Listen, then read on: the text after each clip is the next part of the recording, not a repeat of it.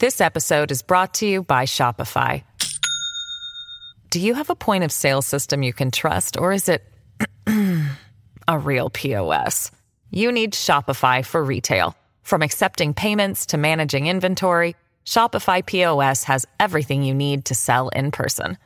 Go to shopify.com slash system, all lowercase, to take your retail business to the next level today. That's shopify.com slash system.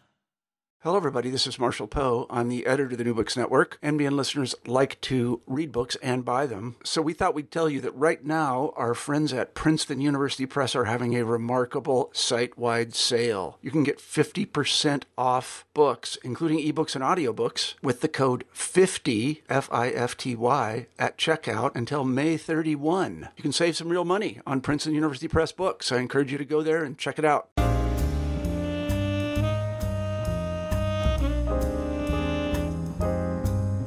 Welcome to New Books in African American Studies, a channel of the New Books Network. I am your host, Adam X. McNeil, PhD student at Rutgers University, New Brunswick. Today we have Dr. W. Caleb McDaniel, Associate Professor of History at Rice University. Dr. McDaniel is on to discuss his brand new book, Sweet Taste of Liberty, a true story of slavery and restitution in America. And Sweet Taste of Liberty is published by our friends at Oxford University Press. Welcome to the show, Doctor. How are you doing today? I'm doing great. Thanks for having me. Yeah, for sure. And um, you know, thank you so much once again for coming on. And you know, it's it's been a pleasure reading your book and um, really being able to see, you know, just an amazing story and and and a historian, you know, crafting, um, you know, uh, an amazing story and so I just really appreciate you for your work. And so um, before we get into uh, uh, the the you know the the real bare bones of the book, can you talk to us about how you got to this particular subject? Sure. Well, the book tells the story of Henrietta Wood, a formerly enslaved woman who was freed before the Civil War, but then was kidnapped and re-enslaved in 1853 and she managed after the Civil War to sue the man who had kidnapped and enslaved her and won the largest known sum of restitution ever awarded by a U.S. court to a formerly enslaved person. And so I first learned about her story from an interview that she gave in 1879 to a small town Ohio newspaper. And I read that back in 2014. Uh, at the time, I was actually doing research on a different subject. I was studying enslaved people who were forcibly removed to Texas during the Civil War by Confederate planters who were trying to evade the Emancipation Proclamation and uh, quote unquote refugee enslaved people uh, to Confederate Texas. And so um, this interview uh, came to my attention because that was also part of Wood's story during the Civil War, she was taken to Texas as part of her long ordeal. And so once I started reading about all the twists and turns of her case, though, um, her story quickly became the one that I was most interested in in telling. And I started to try to, you know, follow all the clues that I could from her interview, and it led me to other sources that led to the book. Outstanding. And so um with that, you know, when when like what was like the year around when you started to when when, when this all really kind of came together? Uh, because I know that people pick things up and don't always write about them immediately, you know. Yeah, no, it, it was in 2014 and I think um you know, the reasons why the story was especially compelling to me at that moment had a lot to do with the timing.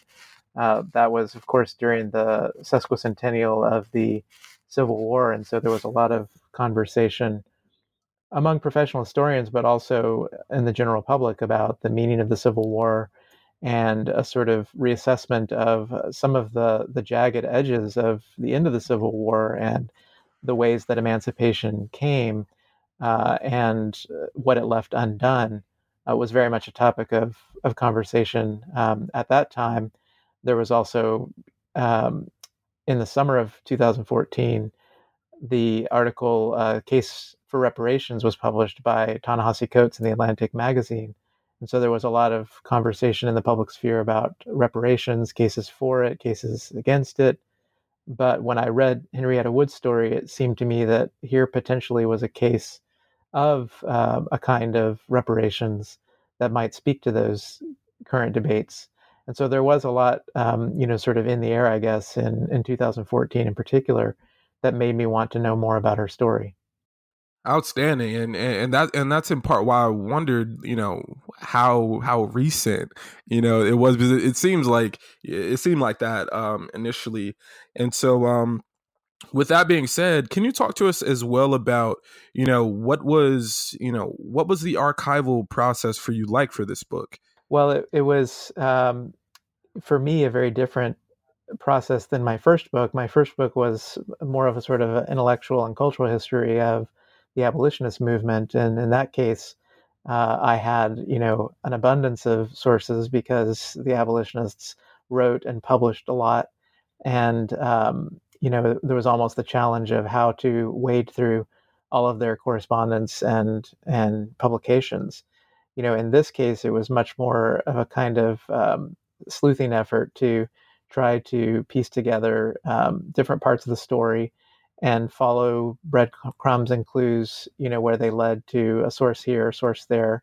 Um, ultimately, I think there were archives in uh, around 10 states that had little bits of the story, fragments of, of the archive that I was able to pull together um, to, to write this narrative. Of course, it wasn't possible to, to answer every question that I had about her story, but what amazed me was how much I was able to find, um, which is really a testament to how detailed her memories were of what had happened in her life. Uh, I mentioned that she gave an interview in 1879. Uh, she also gave another interview in 1876 to a different reporter. And those two interviews uh, had very detailed memories with names and dates and places um, that helped me to find sources about the people that she had encountered and the people who had perpetrated these you know crimes against her. Um, and then she of course also had told her story in her lawsuit um, that uh, we mentioned at the outset. And so um, a lot of the archival process was starting from those interviews and that um, lawsuit and then working out from there using the the details in those sources and correct me if I'm wrong. It is now. This is 2019, and that was 1879. So that would make it what 140 years.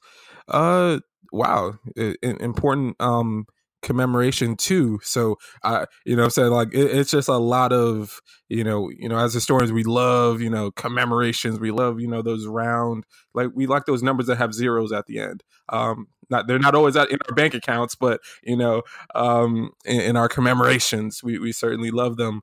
Um, and so uh, one last bit about the archival part too, because it, it, it I think comes to a crux of you know when you author the the story of someone else, right?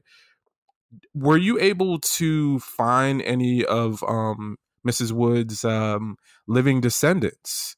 Um, and, and were they uh, were they you know a part of any of this process uh, as well?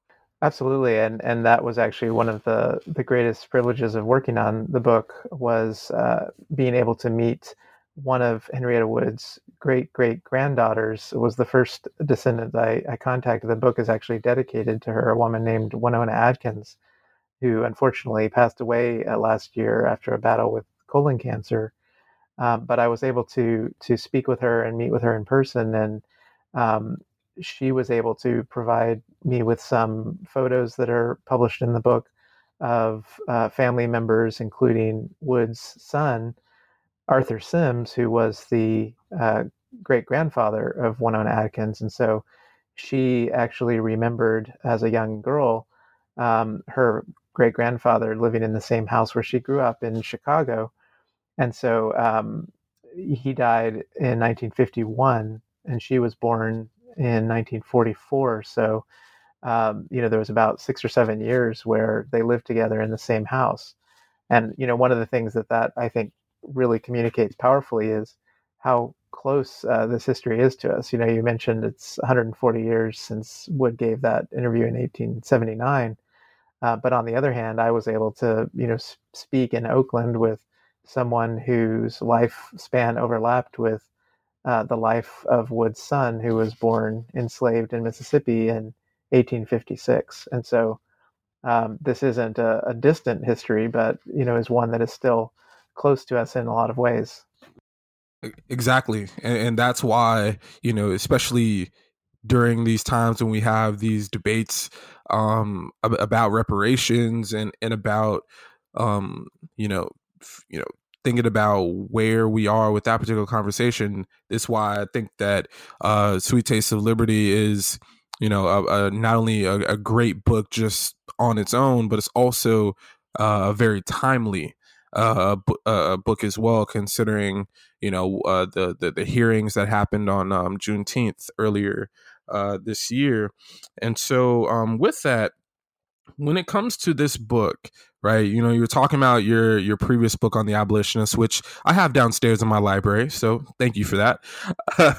you know, de- definitely thank you for that one. Um, but also, can you talk to us about um, because you, you had you had you had referenced it briefly um in your earlier remarks. What was the what if you had to break it down to one? What would have been your biggest? What was your biggest challenge in writing this book? What, what, what would you say was the biggest, like the single biggest challenge that you that you had um, with with writing this book and crafting?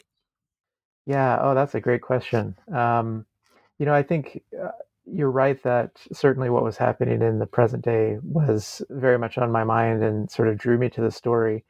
Um, and I think you know one challenge historians always have is trying to represent the the past uh, in a way that is as as faithful as possible to the record, you know, and is accountable to the people who lived that history, um, you know, and speaking to the present without allowing the present to um, to distort that their own story. Um, and so I think that was that was one challenge of sort of moving um, in my own mind back and forth between contemporary debates and just trying to understand um, this particular person's life uh, in her own context. Uh, but I think that's you know always one of the challenges in particular that historians of slavery face. I, I know um, Stephanie Smallwood has talked about writing histories that are accountable to the enslaved, uh, you know, and try as much as possible to um, tell the story in a way that uh, honors their own um, experience, their lived experience, and their own um, reflections on those experiences. And that's, you know, especially challenging in, in cases where we don't have a lot of information about particular enslaved people. Um, in this case, we had the two interviews that Wood gave. Um, of course, they were mediated through the interviewers that she spoke with, uh, and we had you know her petition to to uh, the court, and so um, on on the one hand, it seemed as though I had a lot of sources, but at the same time, I faced the challenge of of trying to to grapple with what's left out of those sources and what the silences are that still remain in in this archival record. And so that was another, I think, big challenge is um, wanting to um, to do the best that I could with this material that um, that Wood had had left and had had wanted to be shared, you know, in these newspaper accounts, um, and to sort of try to do them justice as as some clues about how she herself would have wanted the story to be told, while at the same time also recognizing that um, that the access that we have to her own perspective is not totally unmediated or or perfect by any means. And and with that too, you, you had mentioned uh, Dr. Stephanie Smallwood and, and leaning on her uh, uh, statement of uh, writing histories that are accountable to the enslaved.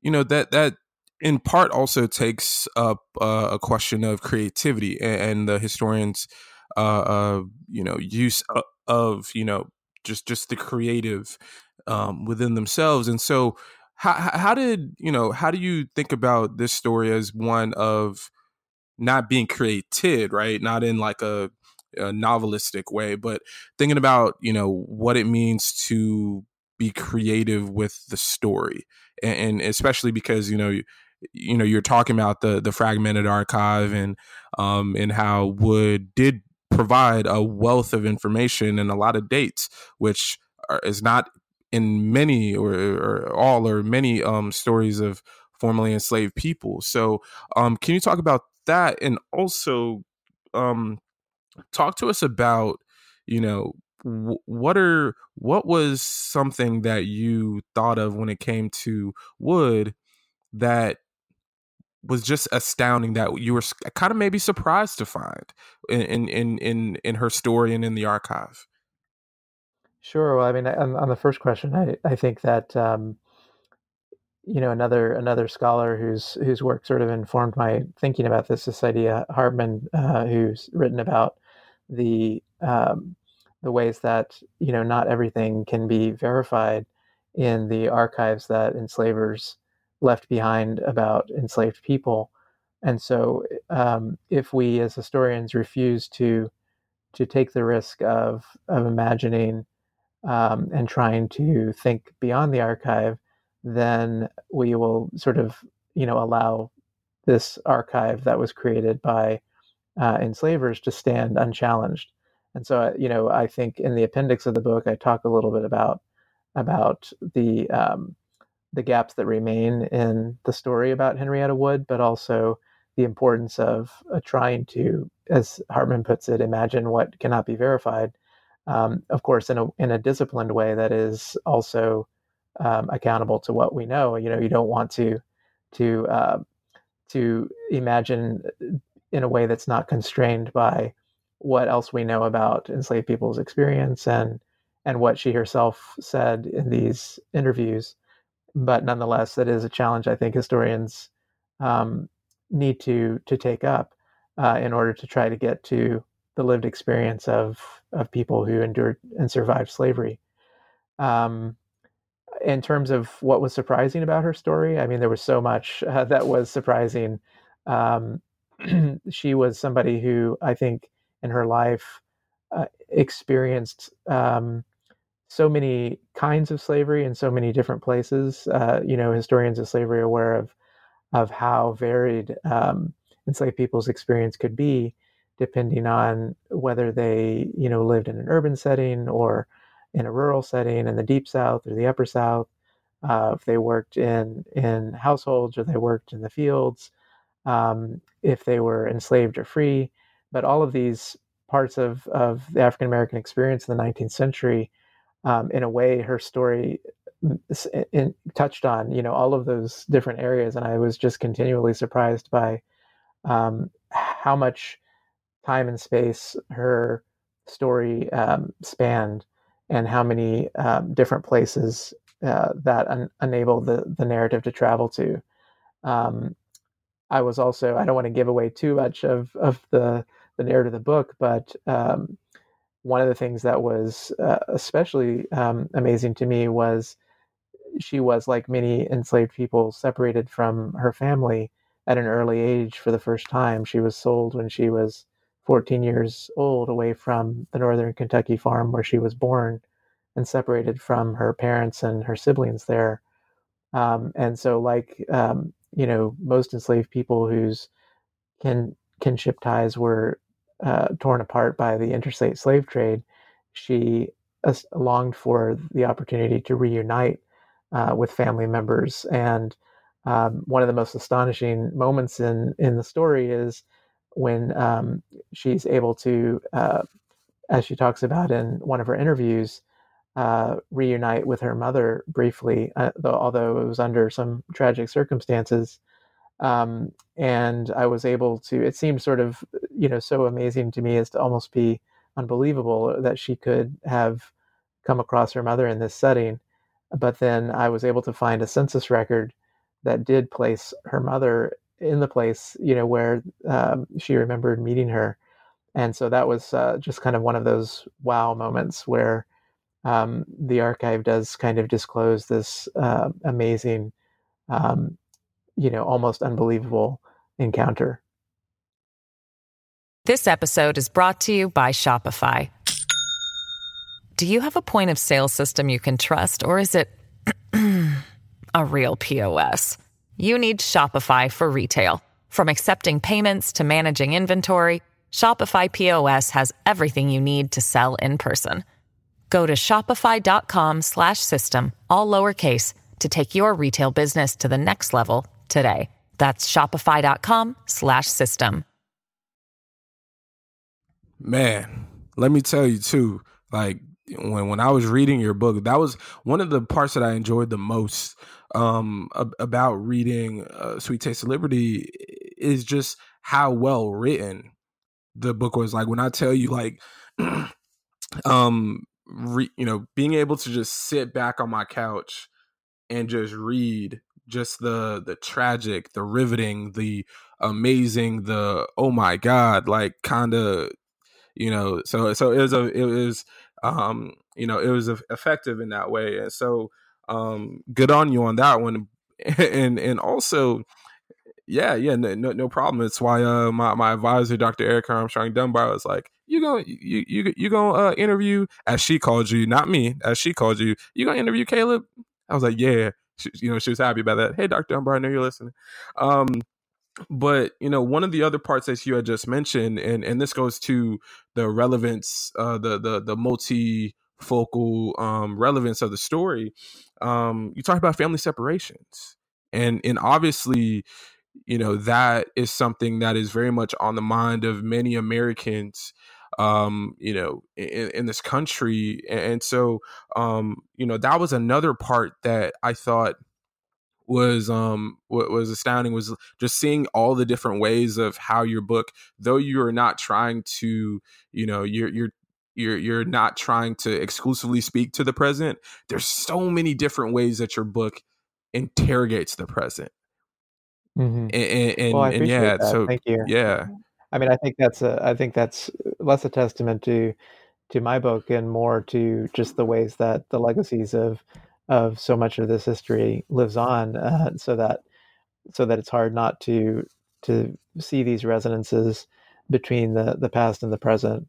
Um, I think that's you know one of the things that projects like the 1619 project have have um, done so effectively is uh, to and the abolitionists kind of did this too. Uh, William William Lloyd Garrison would often in, in the Liberator publish uh, you know uh, two stories side by side and say, look on this picture end on this you know and i think that's that's kind of what some of these projects and and hopefully parts of the story do is without necessarily uh, overlooking the discontinuities or differences between things in the past and the present that when you look on this picture and then you look on this um, it's hard not to see uh, parallels and echoes. Absolutely. Absolutely. And um, also um, another uh, question that I have uh, for you in regards to the story, um, especially you know thinking about what it means. You know what? What are some of like the the meanings of the story that you take out as as the author of this particular story?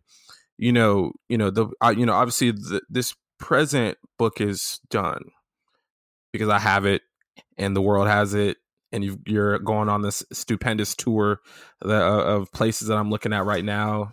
Um, you know, you've gone to I have the list right now. You have gone to Brazos bookstore in Houston. You've gone to Book People in Austin, um, Octavia Books in New Orleans, and and the list goes on. Um, how has this story changed you? As as a person if you don't mind uh bringing you know your personal self uh, uh, uh, slightly into the story.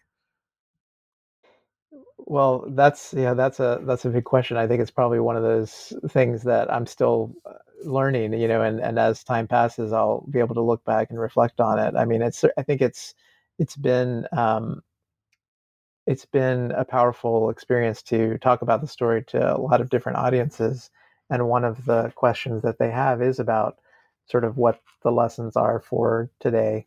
Um, I think, um, and I talk about this a little bit in the epilogue of the book. Um, I want, you know, sort of readers of the story. I don't want to necessarily um, uh, tell readers what they should conclude. I, I, try to leave the questions open for readers to reflect on. Um, but I think, you know, in our current day debates about reparations, uh, as you mentioned, there was the hearings this summer in Congress about it. I think uh, a couple of things that this story can contribute to those debates is, first of all, just an awareness of how um, long the struggle for reparations has been. That is not sort of a uh, a recent um, uh, struggle. Of course, this is something that scholars of African American history know well, but the general public, uh, I don't think, is as as aware of um, just how long and and deep and wide this tradition is, stretching back to the post-revolutionary period with women like uh, Belinda Sutton, who sued her uh, owner's estate for a pension, and continuing on to Callie House in the late 19th century leading a grassroots movement for uh, ex-slave uh, pensions from the government, um, and then of course continuing into the long 20th century history of the struggle for reparations. I think you know what Henrietta Wood's story shows is that formerly enslaved people um, and enslaved people from the earliest possible moment have articulated the uh, the justice of restitutionary claims um, from slavery and uh, that that in itself is sort of important to to stress um, in the in the public debates. Um, and I think the other lesson it it that I came away with, um, I mentioned earlier, meeting one of the descendants of Henrietta Wood, who knew her great grandfather Arthur Sims, and I think um, learning about Sims was actually one of the moments that convinced me that uh, there could be a book here as opposed to an article or a smaller uh, piece of writing because Sims, uh, as I mentioned, lived into his 90s and died in Chicago in 1951 after he had practiced law on the south side of Chicago for uh, around 50 years. And uh, that's because he was able um, to become one of the first African American graduates of Northwestern University's law school back in the 1880s. Um, and uh, so his story of uh, moving to Chicago after Wood's victory against uh, Zebulon Ward in this lawsuit for restitution uh, really shows the differences that the judgment made in the life of her family. Um, so I think, um, on the one hand, the amount that she won, I can't remember if I've mentioned it yet. You know, she won twenty five hundred dollars from this lawsuit, which was only a fraction of the $20,000 she had asked for from the court. But it was nonetheless a significant amount of money, uh, worth approximately sixty to sixty-five thousand dollars in today's currency, and that money enabled, uh, I believe, her son to purchase a house in Chicago at a time when when homeownership was extremely rare um, for anyone, and especially for African Americans in Chicago at that time and then that house became an asset that he used to help fund his legal education and set his own family onto a path into the middle class. So, you know, in some respects, her story and his story offers a kind of um, narrative about what might have been uh, in a place like Chicago for families had there been more um, wealth uh, at the beginning in the in the immediate aftermath of emancipation. But at the same time, if you look at that larger context in which he lived on the south side of Chicago with redlining and housing discrimination and mass incarceration and the kind of continued um, oppressions that form the basis for many contemporary um, cases for reparations, um, you know, then one has to to wonder um, how how much did Wood win? You know, uh, she certainly for her own family did uh, make a big difference, but there's also all of these other uh, people uh, and uh, stories that don't end uh, as well. Yeah, and that and that's the the that's the part that I'm brushing up against with my work um, on, on the American Revolution. And you know, was the war revolutionary? uh, for for the masses of, of black folks, and, and I say no, but that doesn't foreclose upon the success of you know the the tens of thousands of individuals who were able to to to be liberated and gain freedom um, largely through the through the British, but not exclusively. And um, it's trying to like you know like you're authoring a story of a individual, and so the question is always like how much do we put into the lasting meanings of their um uh, uh of their situation? And it's like you know it, it's it's tough, but you know it's why um, it's better that we have these books out into the world. Thank you, Dr. McDaniel, uh, so that we can you know uh, uh, bring all the stories into into into the light.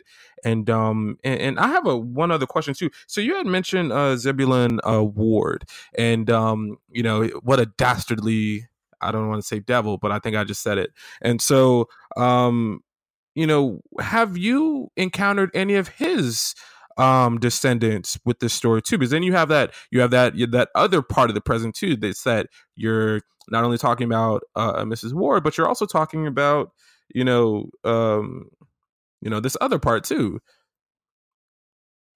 You know, I, I didn't have uh, as much success um, connecting with descendants of, of Zebulon Ward although you know and and i think it's it's clear that um, and this is another way of thinking about the significance of her victory that while the $2500 was um, a significant amount for her and sims and and their family it was a drop in the bucket of what ward could have afforded to pay. Uh, by the end of his life he had made multiple fortunes um, largely through uh, becoming a pioneer of convict leasing regimes in the American South. He managed the penitentiaries in antebellum Kentucky, and then after the Civil War, he was the keeper of the state penitentiary in Tennessee and then in Arkansas. So he made a huge amount of money in those positions, uh, so much that by the time he died in the 1890s, he left behind an estate to his family worth at least six hundred thousand dollars. So that made you know him kind of a multimillionaire in today's terms.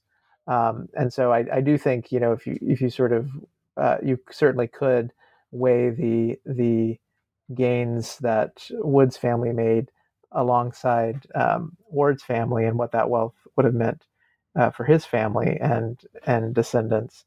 Uh, but I also think too that you know today's um, arguments about reparations often focus less on the wealth of individual uh, families uh, and uh, slaveholders' descendants, and really shifting the conversation more to the complicity of the federal government and state governments in maintaining uh, slavery and Jim Crow and segregation over a long period of time. And so, um, I, I, I don't know as much about uh, Zebulon Ward's descendants, but I also think that uh, you know in some ways maybe that um, will prevent readers from thinking that you know this story is is largely about trying to sort of settle up um, individual debts between uh, individual families. I think really what the story points to by the end of it, if you think about um, convict leasing and the role that the state played in in systems like that, you know that um, really what we need to think about are these you know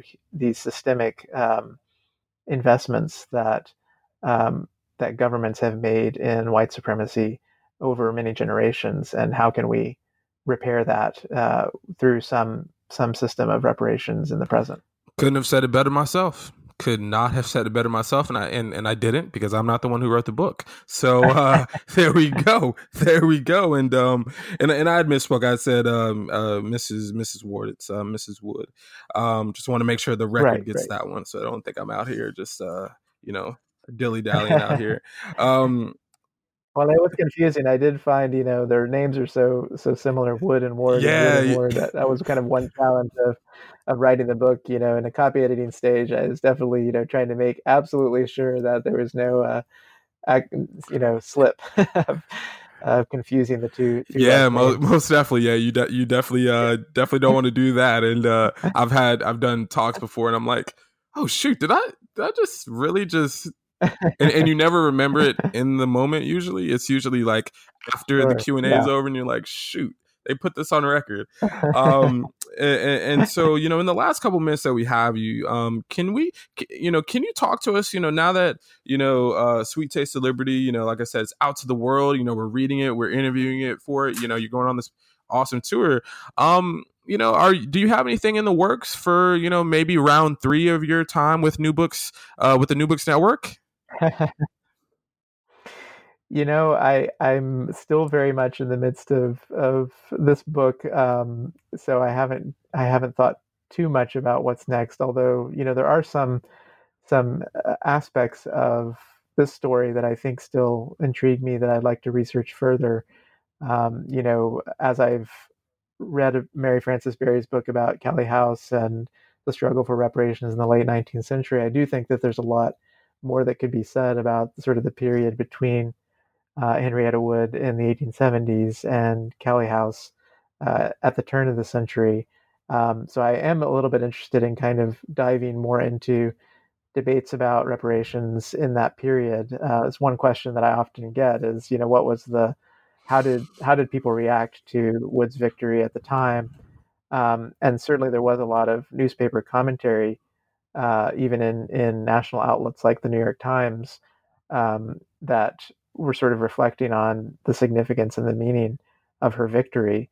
Uh, but I would like to know more about sort of the discourse around restitution and reparations uh, during Reconstruction and immediately after Reconstruction.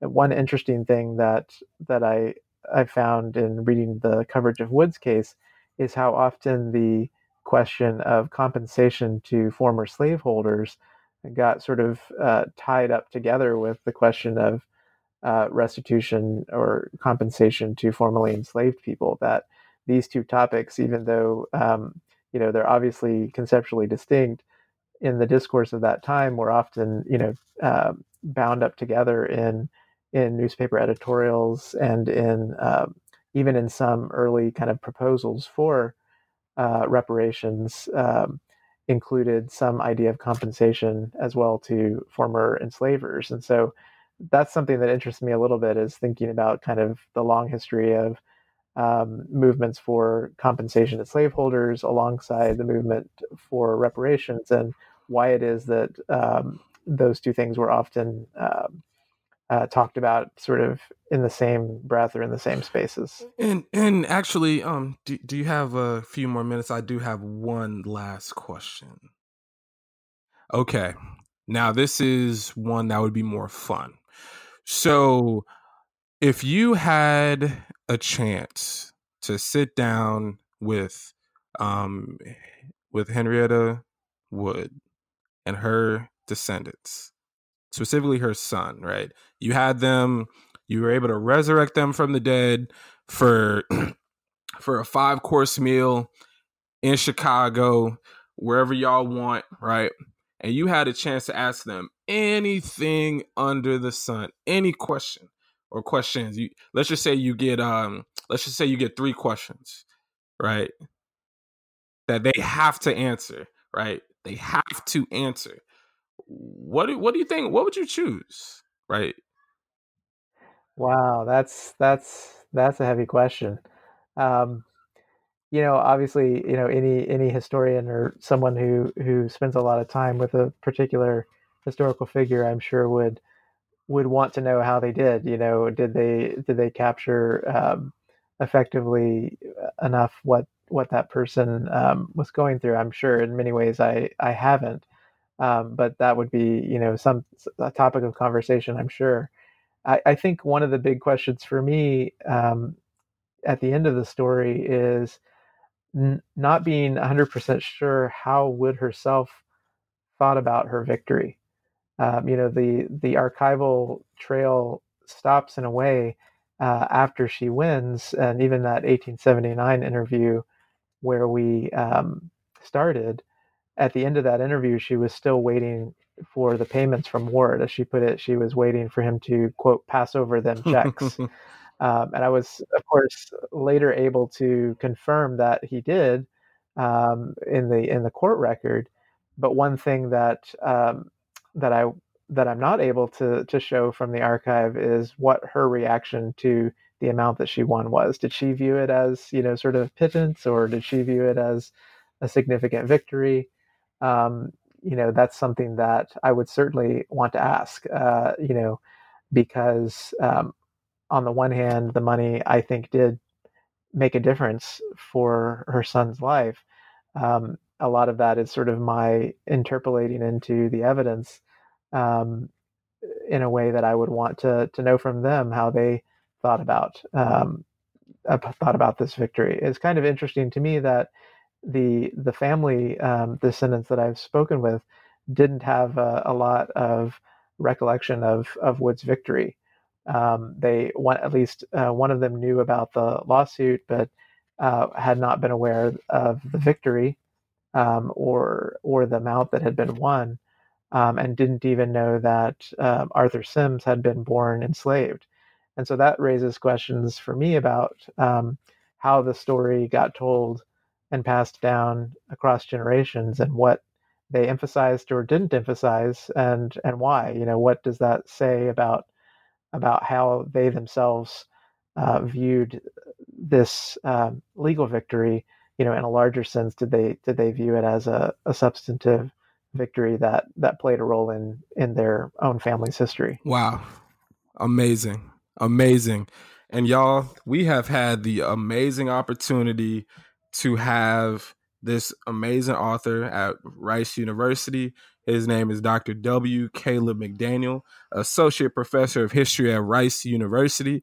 And Dr. McDaniel has been on to discuss his phenomenal book, uh, uh, published rather by uh, Oxford University Press, entitled Sweet Taste of Liberty A True Story of Slavery and Restitution in America.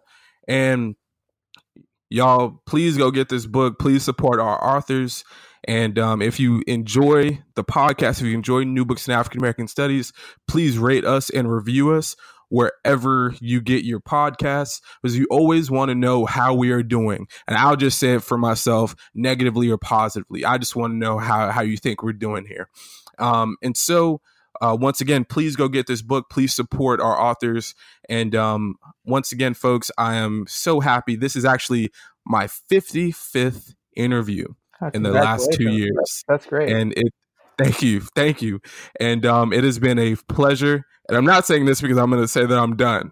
It's only getting started. It's only getting started. We got a lot of great content coming towards you. And we have some more um, hosts coming on the, the program too.